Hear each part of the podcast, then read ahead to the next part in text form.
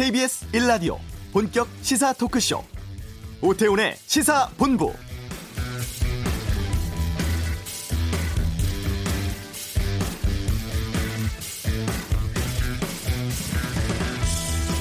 지난 금요일부터 세 자릿수가 된 국내 일일 신규 확진자 수가 어제 279명, 오늘은 197명이 됐습니다.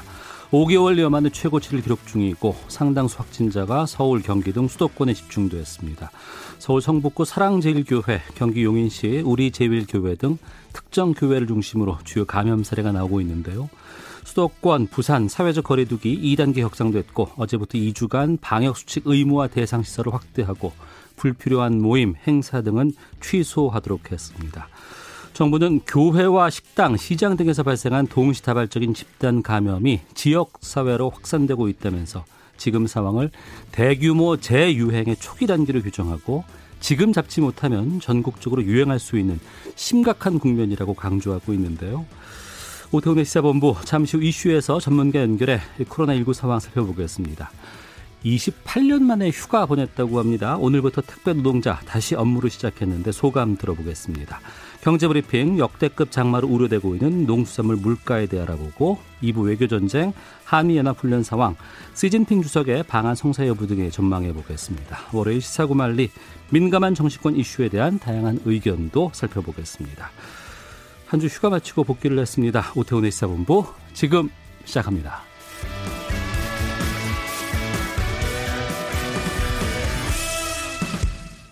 네. 금요일부터 코로나19 확진자가 폭발적으로 증가하고 있습니다. 지금 상황 대규모 유행 초기 단계로 방역 당국 규정하고 있다고 하는데 이 확산세가 얼마나 더 이어질지 지금 어떤 조치를 우리가 해야 할지 전문 연결해서 좀 말씀을 나눠보겠습니다. 감염내과 전문이십니다. 한국의학연구소의 신상엽 학술위원장을 연결하겠습니다. 나와 계시죠? 네, 안녕하세요. 예. 오늘도 197명이 새로 확진 추가됐습니다. 지금 상황 어떻게 보고 계십니까?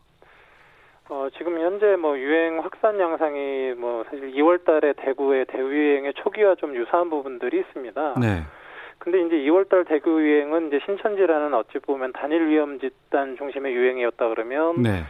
지금의 유행은 여러 교회를 중심으로 다양한 장소에서 유행이 다발성 유행으로 나타나고 있습니다. 어. 그래서 여러 유행이 합쳐져서 확진자 숫자가 지금 급격하게 늘어난 상황이기 때문에 예. 방역 당국에서 집중 관리하기가 매우 까다로운 상황이고 실제로 방역 당국의 통제를 벗어난 유행들이 나타나고 있거든요. 어. 그래서 이제 방역 당국이 대유행의 초기 단계일 수 있기 때문에 좀 긴장하고 있는 부분들이 있습니다. 2월 3월 대구 경북 지역을 중심으로 나타났던 신천지 발 이때와 비교해서 다발성이고 더 위험하다고 지금 진단하고 계시네요.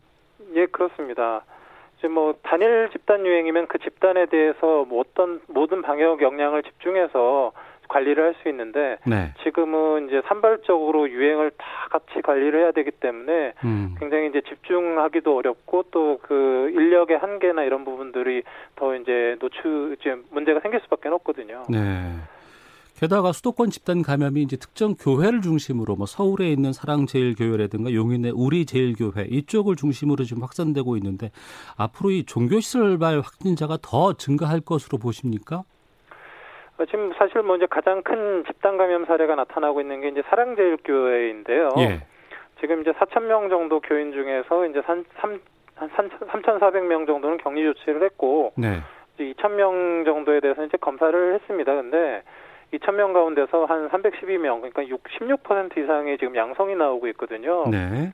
그러니까 전체 교인 4,000명 이런 비율이라 그러면 600명 이상의 확진자가 나올 수 있는 그런 상황이고요. 어.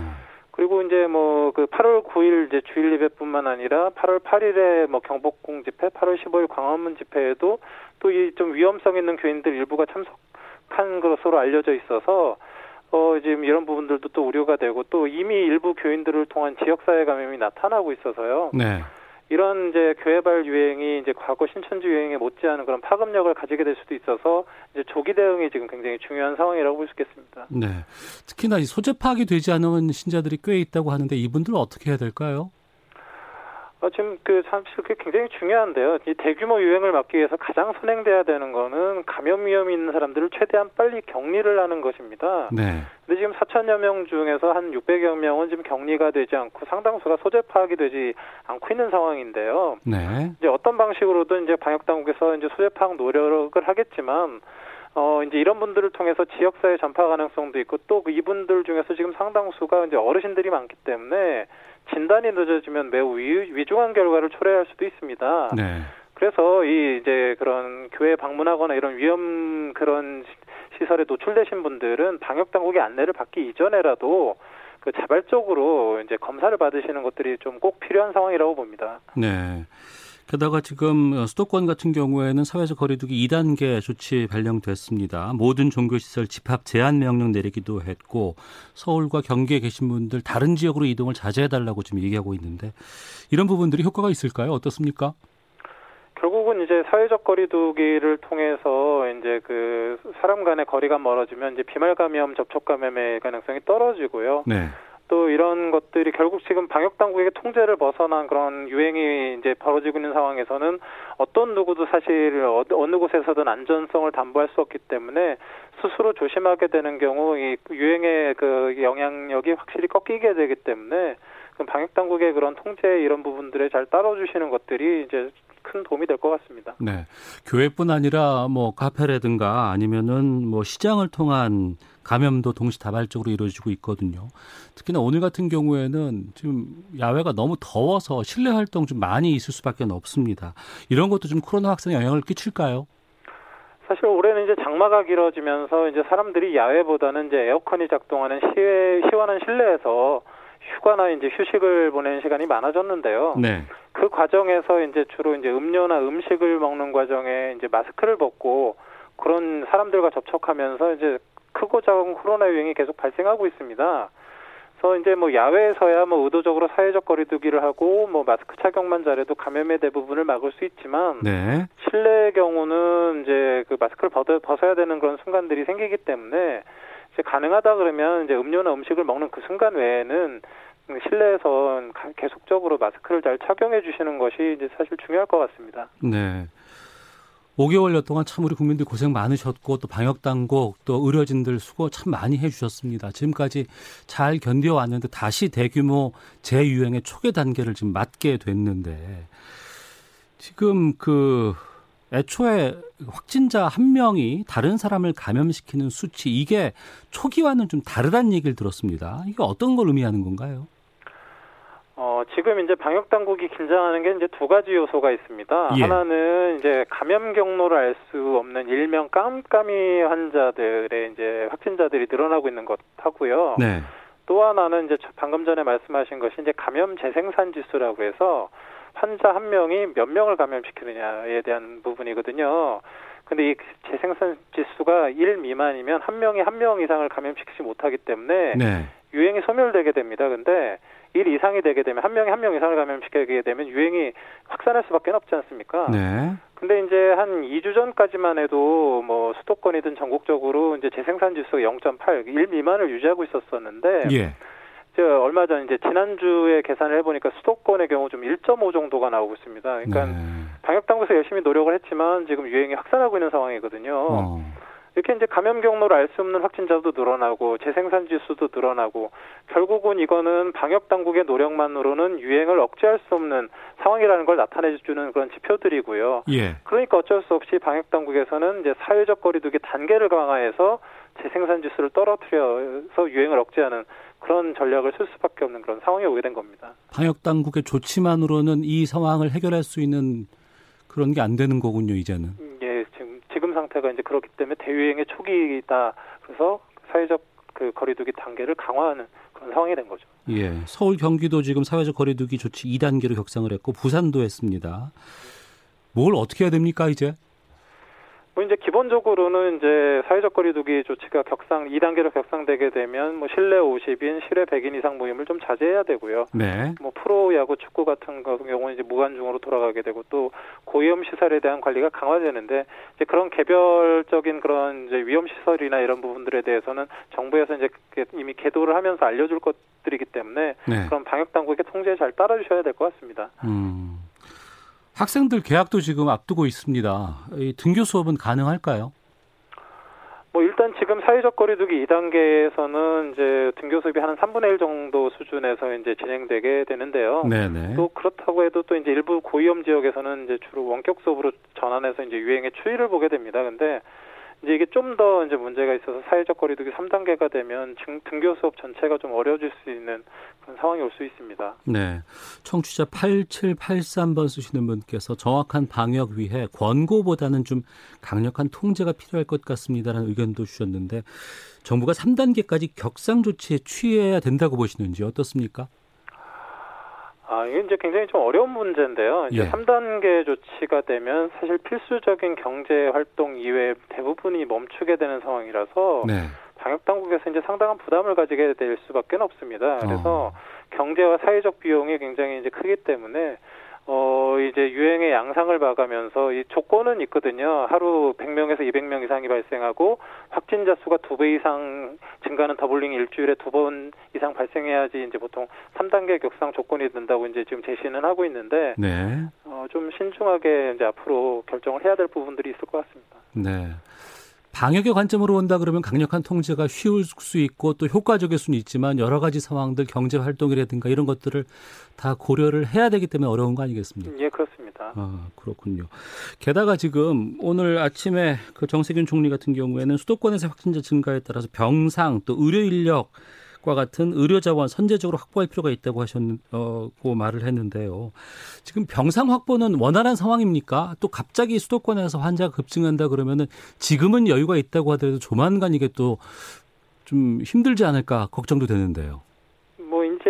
뭐 2월 대구, 대구 유행의 경험이 있기 때문에 네. 이제 이 대유행을 대비해서 뭐 지금 방역 당국에서 병상, 인력, 물자 등에 대해서 이제 준비를 하고 있다고 밝히고 있고요. 네. 이제 우선적으로 감염병 전담 병원 이제 병상도 추가로 확보하고 이제 생활치료센터 추가 운영 준비하고 그다음에 이제 어제부터는 그 수도권 병상 공동 대응 체계에 이제 들어간 상태입니다. 네. 일단 이제 그 쓸 수 있는 가용 자원을 최대로 해서 그 이제 우선순위에 맞게 이제 치료를 잘 하면서 필요한 그런 부분들 병상이나 이제 센터들을 이제 추가로 이제 지금 그 운영을 하려고 이제 계획을 하고 있는 걸로 서로 알고 있습니다. 네. 게다가 지금 장마가 길어서 휴가 그동안 못 갔다가 이번에 좀 계획하고 있는 분들이 꽤 계신 것 같습니다. 이분들이 또 다른 지역으로 이동하게 되거나 이렇게 된다 그러면 또 걱정이 되는데 어떻게 해야 될까요? 뭐 결국은 이제 코로나19는 이제 그 이제 마스크 착용, 사회적 거리두기, 뭐 손 씻기, 기침 예절 같은 개인 위생 이런 것들을 결국 기반으로 하고 있습니다. 어디를 가든지 본인이 그런 부분들을 잘 지켜주신다 그러면 그 코로나19에 걸릴 가능성이 굉장히 적기 때문에 네. 기본에 충실해 주시는 것이 가장 중요할 거라고 생각합니다. 음. 러시아에서 뭐 코로나 백신 뭐 1차분 생산했다는 뉴스도 봤는데 이건 또 뭐 안전성이 뭐 확보되지 않았다는 얘기도 들리고 백신은 어떻습니까? 글쎄 뭐 러시아 백신에 대해서는 뭐 논란이 많을 수밖에 없는데요. 네. 사실 이제 백신이라는 게 환자가 아니라 건강한 사람들이 맞는 거지 않습니까? 네. 그래서 어떤 백신을 맞았는데 뭐 건강한 사람들이 맞고 사망하거나 뭐 회복 불능의 합병증이 남게 된다 그러면 사실 그 사용할 수 없는 백신이거든요. 네. 그래서 백신에서 가장 중요한 건 안전성과 유효성입니다. 그래서 효과도 있고 안전해야만 이제 건강한 사람들한테 접종을 할 수가 있는데 지금 뭐 러시아에서 만든 백신 같은 경우는 뭐 아직 이런 안전성과 유효성을 확인하는 단계를 거치지 못한 상태이기 때문에 음. 지금 뭐 실제적으로 이제 뭐 접종을 하면서 이제 임상 시험을 하는 그런 단계라고 사실 볼 수 있을 거라고 생각합니다. 네. 아, 벌써 코로나 확진자 우리나라에서 나온 지 지금 일곱 달 지났습니다. 그동안 잘 해오고 있다라고 마음을 놨었나 보는데 아, 지금 다시 또 이게 대유행의 초기 단계라고 하니까 걱정이 되는데 국민께 좀 하고 싶은 말씀이 있으면 말씀 좀 해주시죠. 사실 이제 뭐 저희 우리 방역 당국에서 이제 경제와 또 방역을 이제 조화를 지금까지 잘 맞춰가면서 이제 열심히 노력을 해왔다고 생각을 합니다. 네. 어 지금 이제 다시 이제 어찌 보면 또 대유행에 이제 그 우려가 있는 상황에서 어 이제 국민들께서 이제 방역 당국에서 이제 따라 이게 말씀하시는 그런 통제들에 잘 따라주시고 개인 위생과 그런 사회적 거리두기에 알아서 잘 협조해 주신다 그러면 또 이번 대유행도 잘 어, 넘어갈 수 있지 않을까 생각합니다. 알겠습니다. 그 기대가 좀 현실이 됐으면 좋겠다는 생각이 좀 드네요. 알겠습니다. 오늘 말씀 고맙습니다. 네, 고맙습니다. 예, 감염내과 전문의십니다. 한국의학연구소 신상엽 학술위원장 연결해서 말씀 들었습니다. 아, 8월 14일 지난 금요일이었습니다. 28년 만에 첫 택배 없는 날이었습니다. 오늘부터 이제 택배 노동자들 다시 정상 근무 시작을 했다고 하는데요. 2박 3일간의 휴가를 마치고 이제 복귀한 첫날이겠죠. 한쪽에서는 이게 휴가가 아니다. 숙제를 그냥 미루는 것 뿐이다. 복귀 후에 또 늘어난 업무량 이것을 걱정하기도 했다고 합니다. 전국 택배연대 노조 김태환 위원장 연결해서 어, 좀 말씀을 좀 나눠보겠습니다. 안녕하십니까? 예, 안녕하세요. 네. 우리나라의 택배업이 시작된 때가 1992년이었고 이때부터 28년 동안 택배 없는 날이 처음이었다는 게 좀 놀랍기도 한데 어, 김태훈 위원장께서는 택배 없는 날 어떻게 보내셨습니까? 아, 그 저희들이 그 국민들이 지지해 주는 거에 대한 이제 고마움과 감격 이제 이런 걸 기사들이 얘기들을 많이 하고 있습니다. 네. 그리고 이제 배송하면서 고객분들이 수고하신다는 말들 들으면 일에 대한 이제 보람도 느끼는데 네. 어, 응원받고 격려받는 게 무척 고맙고 음. 감사하게 많이들 생각하고 있습니다. 특히 이제 늦어도 괜찮아 이런 이제 해시태그 이런 걸 같이 달아주시고 해서 예, 예. 어, 너무 고맙고 감사하게 생각하고 있습니다. 음. 그 카톡이 계속 오는 것 같은데 그 네. 소리도 좀 줄여주셨으면 좋겠고요. 네, 네, 네. 아, 28년 만에 첫 휴일이었다는 게 참 놀랍습니다. 아이고, 참 어떻게 이런 노동 강도에서 근무를 했을까란 걱정도 드는데 앞으로도 좀 택배 없는 날을 계속해서 좀 늘려나갈 계획인가요? 네, 네, 그렇습니다. 그 저희들이 이제 택배 기사는 이제 하루 평균 13시간 주 74시간 정도 일을 합니다. 그래서 네. 특히나 이제 코로나로 인해서 평균 두세 시간 더 일을 하고 있는데 음. 여기에 이제 공짜로 분류 작업까지 이제 일곱 시간 공짜 노동을 하고 있어요. 네. 에, 예, 그래서 일반적인 근로자들은 이제 근로 기준법이 있어가지고 노동 시간과 휴식이 법으로 보장되지만 저희들은 이제 그 사각지대에 놓여 있어가지고 어, 장시간 노동, 휴식 없는 노동이 큰 문제로 되어 왔습니다. 음. 그래서 이제 지난해부터 이제 택배 연대 노조에서 국민들에게 택배 비수기에 이제 하루만이라도 네. 택배 없는 날을 만들자는 취지의 캠페인을 시작했고 어 CJ 대한통운, 뭐 롯데, 한진, 로젠, 우체국 이렇게 다섯 개 주요 택배사가 동참하면서 시행하게 됐습니다. 네. 이번에 이제 택배 택배사들이 지속적으로 하겠다는 입장까지 어, 낸 걸로 이제 저희들은 알고 있는데요. 음. 어, 쿠팡을 비롯한 이제 몇몇 택배사들은 동참하지 않아서 이제 아쉬운 부분이 있는데 네. 이후에는 모두 이제 동참해야 하지 않나 이렇게 어, 바람을 갖고 있습니다. 음, 이번에는 그러니까 일부 참여를 어, 선택한 노동자들만 했고 그 외 다른 네. 곳으로 좀 어, 확산시킬 추세인가 보네요. 네네네. 어, 그 주위에 택배 노동자들 하루 쉬셨다니까 그때 뭐라고 하시던가요? 어, 어떻게 보내셨대요? 어, 그 평상시에 저희들이 이제 그 쉬는 날이 없으니까 네. 뭐 휴가 계획 이런 게 없습니다. 그래서 뭐 쉬는 날이면 이제 그 잠자면서 이제 충전하고 이제 뭐 아이고. 뭐 이런 게 전부였는데 네. 어 이제 택배 없는 날 이렇게 딱 되니까 뭐 택배 시작하고 처음으로 뭐 휴가 계획을 자기들이 짜본다고 뭐 음. 뭐 이런 얘기도 하고 네. 그리고 뭐 가장 그 휴가 계획 짜서 이제 가족들하고 이제 다녀오신 분들 같은 경우는 자기가 이제 택배하고 처음으로 이제 가장행제 한다고 음. 어 뿌듯해하고 뭐 이제 이런 얘기들이 많이 하시죠. 네. 쉬고 복귀하고 나면은 이제 남은 자 이제 일 다시 시작해야 되는 그 부담이잖아요. 네. 네. 오늘 나가 보시니까 어땠습니까? 물량이 많이 늘었어요? 그 보통 이제 연휴 다음이면 평상시보다 한 2, 30% 정도 더 많이 옵니다. 네. 오늘 몇몇 현장 분위기를 보니까 음. 고객분들 이제 많이 동참해 주셔서 그런지 평상시에 한 7, 80% 정도 물량이 온 걸로 확인되고 있고요. 아, 예, 예. 네. 그리고 이제 오늘이 이제 원래 임시 공휴일이잖아요. 그래서 예.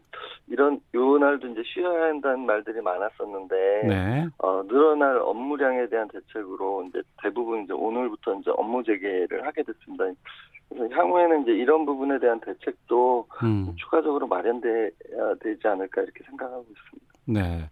그러니까 손님들이 고객분들이 많이 호응에 동참을 해 주셨기 때문에 걱정했던 만큼의 택배 물량은 아니었네요. 아, 예, 그렇죠. 어, 아이고 다행입니다. 네. 예. 앞으로 근데 이게 이번뿐만 아니고 지속적으로 좀 이게 됐으면 좋겠다라고 말씀하셨는데 이렇게 늘어날 휴가 이후에 늘어날 업무량에 대한 대책 마련도 좀 필요하지 않을까 싶거든요. 네, 근데 뭐 지금 아직까지 이제 딱히 그런 대책을 마련하거나 뭐 논의되는 건 없고요. 예. 이제 앞으로 이제 마련을 해야죠. 그런 음. 대책들을. 네. 올해 이 택배 노동자들 참 많이 힘든 시간을 보냈습니다. 코로나 때문에 택배 물량 많이 늘었고 또 비대면 활동하기 때문에 여러 가지 어려움들도 있었는데 최근에 또 장마도 길어져서 고생도 많이 하셨다고 들었습니다. 어떤 상황이었어요? 그 지난해 평균 250개 정도 배송했다면 올해는 이제 300개 정도는 이제 되는 것 같습니다. 대부분 한 2, 30% 늘었다고 보시면 되고 예. 배송만 전담하시는 경우에는 한 400개에서 500개씩 이제 배송을 하고 있습니다. 네. 이미 코로나 전에도 저희들이 이제 자신의 생계를 위해서 이미 몸이 감당할 수 있는 만큼 어 이미 하고 있었어요. 근데 음. 하루 배송이 끝나면 이제 사람이 체력이 다 되고 네. 진이 다 빠지게 되죠. 이제 여기에 이제 코로나로 인해 증가된 물량 이제 두세 시간 더 하는 걸로 보면 됩니다. 그래서 주 6일 7개월째 이제 지속하고 있는 거죠. 네. 몸에 탈이 나지 않는 게 이제 이상할 정도다 이런 얘기들은 이제 하고 있죠. 예. 거기다 이제 이번에 이제 비까지 오면서 이제 비가 오면 어 저희들은 이제 쉴 수 없으니까 그 비를 다 맞으면서 그냥 배송을 하거든요. 예. 근데 이제 몸도 몸이지만 이제 물건이 이제 적게 되면 음. 저희들이 이제 그 물건에 대한 책임을 다 져야 되는 조건에서 이제 택배 노동자들은 이제 고객 클레임도 이제 다 계속 이제 상대해야 되는 네. 이런 어려운 상황에서 배송들을 하고 있죠. 네. 청취자 1402번 쓰시는 분께서 업무가 이렇게 많은데 왜 인력 보충을 안 하는 건가요? 라고 질문 주셨는데 답 부탁드리겠습니다. 네. 그 저희들이 이제 그 건당 수수료를 받으면서 일을 하기 때문에 어 물건을 줄일 수가 없고 예. 어 그 물건을 줄이게 되면 이후에는 이제 저희들이 이제 임금이 삭감이 되게 되는 구조가 되게 돼요. 예. 그래서 이제 그 버릴 수가 없는 거죠 물건을. 음. 그리고 또 그거를 이제 내 물건을 배송 안 하겠다고 이제 내놓게 되면은 어 그걸 배송할 사람이 이제 또 없게 되는 거예요. 네. 그래서 그것을 이제 저희들이 어 비용 부담을 다 해야 되는 거죠. 음. 새로 오신 분에 대해. 그래서 저희들 입장에서는 이러지도 못하고 저러지도 못하는 네. 어 이런 상태에 있는 거고 회사랑 정부랑 이런 데서 이제 대책을 마련을 해줘야 네. 어 어떻게 할 수 있는 상태인 거죠. 음. 확인 좀 해보겠습니다. 지난 8년 동안 2019년까지 택배업에서 산재 사망자가 18명이 나왔는데 올해는 1월부터 6월 사이에만 9명이 산재로 사망을 했고 그중에 7명이 과로사라고 하는데 이게 맞습니까? 예. 그, 그, 두 분이 이제 사고로 인한 산재, 일곱 분이 심, 심혈관계 질환이라는 이제 질병으로 산재를 당하신 건데, 네. 이게 이제 과로사라는 겁니다. 과로사를 이제 산재에서 이렇게 표현하더라고요. 그래서 이분들은 이제 올해 6월까지 산재 판정이 난 분들이고, 네. 지난 이제 그 4월에 쿠팡, 그 다음에 5월에 CJ 대한통 광주, 6월에 로젠 목포, 뭐 CJ 대한통 경기도 문산, 그다음에 7월 CJ 대한통 뭐 경남 김해까지 이 다섯 분은 집계조차 안 돼 있는 거예요. 네. 어 그리고 이제 이것도 이제 노동자로 신고된 내용이고 음. 실제로는 전체적으로 얼마가 되는지 파악조차 되고 있지 않습니다. 2012년부터 이제 산재보험이 적용되어 있는데 저희들이 네. 어, 일반 노동자와 다- 달리 이제 특수고용 노동자라는 이유로 적용제라는 그 제, 제도가 붙어 있어요. 그래서 이것 때문에 이제 택배 노동자 5만 명 중에 7천 명밖에 가입이 안 돼 있습니다. 네. 가입률이 14%밖에 안 되죠. 어. 이러다 보니까 이제 정부조차도 정확한 통계를 내지도 못하고 있는 그런 상태라고 보시면 됩니다. 예.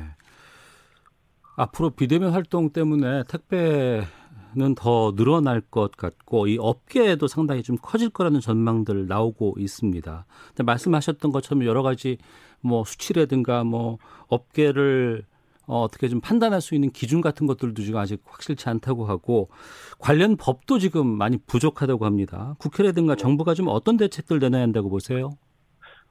그, 그 이번에 저희들이 이제 택배 노동자 과로사 대책위를 만들었습니다. 예. 그 택배사들의 유족에 대한 제대로 된 사과조차 하고 있지 않고 어, 산재 신청을 위한 자료에도 지금 불성실하게 어, 임하고 있고 유족들은 택배 현장에 다시는 이런 일이 발생하지 않길 바라고 있습니다. 그래서 저희들이 어, 택배 현대 노조를 비롯해서 67개 시민사회단체가 모여서 대책위를 구성했고 얼마 전에 이제 더불어민주당의 이제 을지로위원회 의원분들하고 유족들이 가, 그 과로사 재발 방지를 위한 이제 기자회견도 국회에서 진행했고요. 네.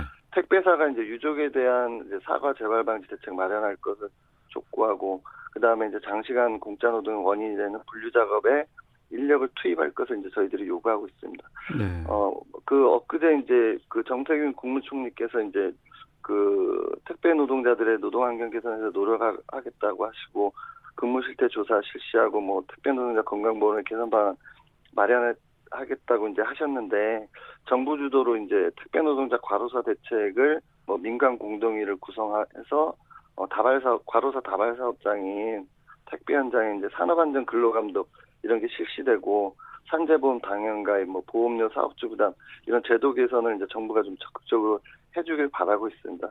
또한 이제 국회는 이제 택배 산업법이 따로 없는 조건에서 네. 어 저희들이 이제 재벌, 재벌 택배사의 갑질에 어 그늘 시달리면서 살고 있습니다. 그래서 이런 부분들에 대한 어, 대책으로 이제 생활물류 서비스법, 택배법을 어, 국회에서도 이제 마련해서 어, 저희들이 이제 고용 안정, 뭐 휴식 보장, 작업 환경 개선 음. 이런 부분들이 제도적으로 될 수 있도록 어, 이렇게 그 국회가 노력해 주길 바라고 있습니다. 네. 구름 기둥님께서 하루 종일 새벽부터 쉴 시간 없이 다녀야 한다니 정말 힘들 것 같습니다라는 의견도 주셨고 우리나라 택배 어, 소비자 입장은 상당히 좀 감사드립니다. 잘 돼 있고 또 금액도 저렴하고 또 집 앞으로 바로 다 모든 것들 보내주시니까 참 편한데 앞으로 좀 택배 업계 근무 환경이 어떤 식으로 개선돼야 할지 좀 간단히 말씀 좀 부탁드리겠습니다. 그 택배 업계는 지금 비수기입니다. 어, 그 비수기에 이렇게 과로사가 이제 늘어나는 것을 보면서 현장에서는 이제 성수기가 되는 이제 가을이 이제 두렵다 이런 어. 얘기들이 어, 많이 오고 갑니다. 예. 그러니까 저희들이 이제 어 기계가 아니라 이제 사람이기 때문에 일하고 충분한 또 어, 재충전하는 휴식이 이제 보장돼야 되는데 어 이런 게 어, 제도적으로 이제 보장되지 않는 구조예요. 음. 땀 흘려 이제 일하는 노, 노동자들이 어, 그 열심히 일하고 또 그만한 어, 휴식도 취하고 어, 정말 그 가정을 보살 필 만큼 정당한 대가를 받고 네. 어, 이렇게 일할 수 있는 환경이 되기를 바라고 있습니다. 알겠습니다. 말씀 고맙습니다. 예, 감사합니다. 예, 전국 택배연대 노조의 김태환 위원장이었습니다. 이어서 이 시각 교통 상황 듣고 헤드라인 뉴스 살펴보겠습니다. 먼저 교통정보센터 공인혜 리포터입니다.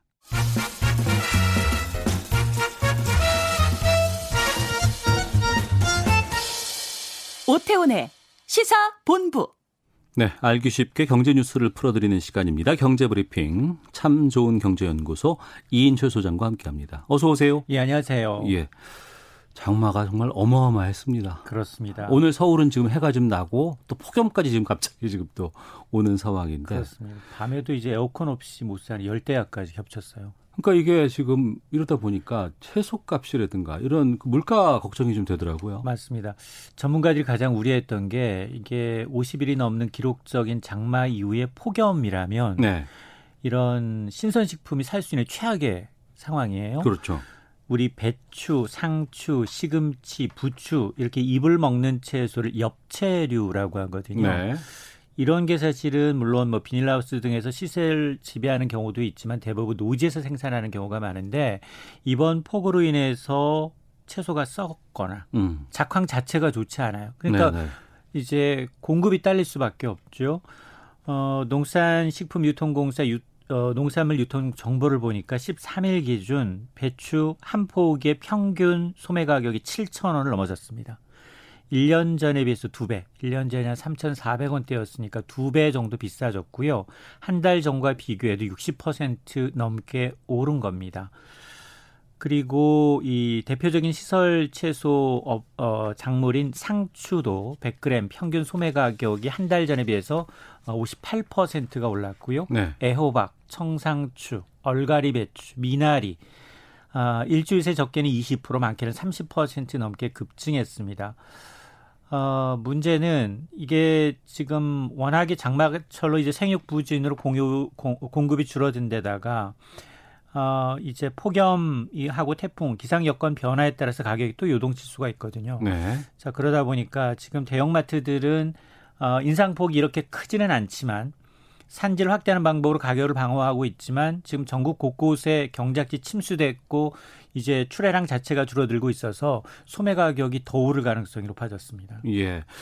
뭐 채소 엽채 같은 경우에는 그래도 그 작황 시간이 짧기 때문에 맞아요. 좀 보충이 될 수는 있는데 과일은 지금 난리 났죠. 맞습니다. 이제 지금 과일 가격도 지금 대체로 오름세인데 과일은 지금 상승폭보다 문제가 뭐냐 상품성이 떨어지니까 비가 너무 많이 맞아서 당도가 떨어져요. 그러니까요. 거기다가 의외로 이제 이 그 상품성이 좋은 최상품이 좀 줄어들고 낙과하거나 이런 것들이 많아서 사과, 배, 바나나, 수박 가격이 일주일째 한 자릿수 내외로 올랐고요. 반면에 음. 메론과 토마토 가격은 소폭 떨어졌습니다. 이렇게 여, 여름 제철 과일은 이제 햇볕 일조량이 많이 이제 받아야지만이 당도가 높아지는데 아, 초여름 제철 과일은 복숭아는 가격에는 크게 변화가 없지만 단맛이 예년보다 훨씬 떨어집니다. 네, 딱딱하고요. 네. 어. 물렀거나. 자, 그러다 보니까 지금 과일은 채소보다 기르는 기간이 길어서 어, 수확해서 이제 실어 보내고 출하하는 데까지 날씨 피해에 따라 굉장히 지금 작황이 달라질 수밖에 없는데 문제는 뭐냐면 과일은 지금이 성수기가 아니라 이게 추석이 성수기예요. 그렇죠. 예. 추석이 성수기인데 이 제철 과일 기다리시던 소비자분들 가격도 가격, 가격이지만 워낙에 낙과도 많았었고요. 상품성이 떨어지기 때문에 아마 추석에 과일 선물 세트 서- 어, 생각하시는 분들은 좀 비용 부담이 좀 커질 수밖에 없는 상황입니다. 네. 유튜브 돈내나님이 요즘 맛있는 과일이 없습니다. 맞아요. 특히 우리나라 과일이 당도가 높은 높아요. 거는 상당히 지금 세계에서 알아주는데 맞습니다. 햇빛을 받지 않으니까 예. 당도가 떨어질 수밖에 없고. 제가 실제로 저는 복숭아를 워낙 좋아해서 사다 먹는데 네. 하나에 한 3, 4천 원짜리 사왔는데 딱딱하고 맛이 없어요. 음. 무 먹는 맛이어서 아이고. 과거랑 틀려요. 정말 틀려요. 예년과는. 예. 게다가 장마가 길어지니까 또 워낙 그 여러 가지 기상 상황도 안 좋았고 조업 중단 때문에 수산물 값도 들썩이고 있다면. 맞습니다. 긴 장마 때문에 이제 조업 자체를 못 나가잖아요. 그러다 보니까 풍랑주의보로 조업 횟수가 줄면서 출하량이 줄었습니다. 우리 식탁에 자주 오르는 갈치, 오징어, 고등어를 중심으로 해서 수산물 도매 가격이 오르면서인데요. 네. 어, 노량진 수산물 도매 시장에 따르면 이 생고등어 경매 가격 기준 어, 지난 12일 기준 4만 2천 원인데 7월 31일에 비해서 180%가 올랐어요. 경매 가격이. 어. 그리고 고등어는 주로 이제 연안에서 잡히기 때문에 기상 상황에 민감한데 어, 폭우로 지속됐던 뭐 한 몇 주 내내 거의 조업이 불가능했기 때문에 가격이 두 배 넘게 뛰었고요. 예. 제주산 은갈치가 40%, 군산의 갑오징어 가격이 37% 가까이 올랐습니다. 이러다 보니까 이제 도매 가격이 오르면 대형마트 수산물 가격도 이제 오를 수밖에 없는 상황인데요. 수산물은 사실 냉장 보장 기간이 그렇게 길지가 않아요. 여름철이기 때문에. 자, 그러다 보니까 지금은 지금 대형마트들이 생물보다는 냉동 수산물 비중을 좀 확대하면서 가격 상승에 대응을 하고 있는데 이게 지금 비가 내서 조빌스가 계속 줄어서 공급량이 줄고 있기 때문에 수산물 가격도 점진적으로 좀 오르지 않겠느냐라는 관측이 나오고 있습니다. 게다가 집중호우 때문에 뭐 충청, 뭐 전남부, 경남, 경북까지 다 어, 피해 규모가 상당하다면서요. 맞습니다. 지금 이번 집중호우로 피해 규모는 최대 1조 원에 달할 것이다라는 추정이 나왔어요. 현대경제연구원이 지금 여름철 집중호우의 경제적 피해 분석 보고서를 내놨는데 올해 장마와 같이 호우 태풍이 동반됐던 건 과거에도 있었어요.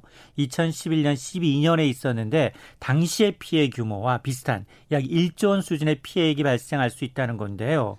실제로 지난 1일 이후 전국적으로 발생한 기록적 호우로 인해서 13일 기준 땅이 물에 잠기거나 흙이 떠내려가서 매몰된 것, 논밭이 지금 한 2만 7천여 헥타르인데요. 이게 여의도 면적이 무려 92배 달합니다. 어. 농경지 침수가 이렇게 컸고 그다음에 농작물의 피해 역시도 전체 한 80% 수준인데 이로 인해서 벼재벼 민적이 3% 가량 침수가 됐고요. 기타 밭작물, 채소류, 임산과 같은 아, 특수 작, 아, 작, 작용의 아, 작품도 이제 피해를 입고 있습니다. 어, 특히나 이제 축사가 침수되면서 한우가 한 400여 두, 돼지가 6천여 두, 가금류가 183만 수의 규모가 이제 폐사 피해가 발생을 했습니다. 그래서 정부가 지금 1, 2차에 걸쳐서 18개 지자체에 대해서 특별 재난 지역으로 선포를 했는데 네. 물론 뭐 피해 복구 비용 국비를 어느 정도 지원받을 수 있지만 이게 좀 굉장히 좀 길어질 수밖에 없고요. 그러다 보니까 걱정이 더 큽니다. 네. 추석이 9월 말부터거든요. 어떻습니까? 추석 물가가 좀 걱정인데. 그렇습니다. 추석은 일단 과일, 채소, 생선, 신선식품 가격은 오를 가능성이 높아졌습니다. 지금 남부, 중부지방에 이제 사과하고 배 산지를 보니까 아, 올 봄보다 생각보다는 별로 이제 따뜻하지 않았었고요. 그리고 4월까지 서리가 내리는 바람에 사과하고 배가 이제 한참 자라야 하는데 냉해를 입은 곳들이 있다는 겁니다. 음. 또 이번에 햇볕을 못 받고 물난리까지 겪다 보니까 엎친 데 덮친 격인데 그래서 사과하고 배는 추석 때까지 가격 상승은 좀 불가피한 측면이 있고요. 어, 가격이 급등한 채소는 사실 2, 3주 만에 다시 가격을 좀 정부의 추산으로는 안정시키지 않겠느냐라는 게 정부의 목표고 네. 그리고 정부가 지금 비축한 물량을 농협을 통해서 지금 풀고 있습니다. 음. 이게 과거에 비해서 좀 더 일찍 풀고 있기 때문에 시중에 한 2,300여 개 하나로마트를 통해서 가격이 급등한 채소들을 정부가 지금 한 20에서 30%씩 할인 판매하는 행사를 지난 11일부터 어, 일찍부터 어, 시작을 하고 있습니다. 네. 집중 호우에 따른 피해 복구 위한 4차 추경 편성 이거 많이 예상하기도 했었는데 지금 정부는 아직 유보한 상황이죠? 맞습니다. 지난주 이 국회에서 당정청이 수해 피해 지원 방안을 논의했는데 4차 추경은 유보가 됐습니다. 아, 일단 문재인 대통령도 지금 지자체 그리고 정부가 갖고 있는 예비비가 좀 있기 때문에 아, 이 좀 일단 가능성 4차 추경 편성 가능성에 대해서는 선을 긋고 있는데 그렇다면 피해 복구를 위해서 정부가 쓸 수 있는 예비돈이 얼마나 되느냐? 중앙 정부가 갖고 있는 예비비가 3조 원 플러스 알파 그리고 이 지자체가 재난보호 기금을 갖고 있는데 이게 한 2조 4천억 원 정도라고 합니다. 네. 그러니까 둘 다 합쳐서 일단은 가능하다라는 건데 어쨌든 어, 기상청에 따르면 일단 장마가 54일로 끝났고 음. 폭염주의보 열대 가능성이 제기가 되고 있는 만큼 4차 추경 없이도 이 피해 복구에 갈 가능성은 높아졌습니다. 알겠습니다. 경제브리핑 참 좋은 경제연구소 이인철 소장과 함께했습니다. 말씀 고맙습니다. 네, 고맙습니다. 예, 잠시 후 2부 외교 전쟁 있습니다. 한미 연합 훈련 연기, 우리 정부의 전자권 전환 검증 계획에 어떤 영향 미칠지 알아보고 이어서 시사구말리 계속되겠습니다. 잠시 후 2부에서 뵙겠습니다.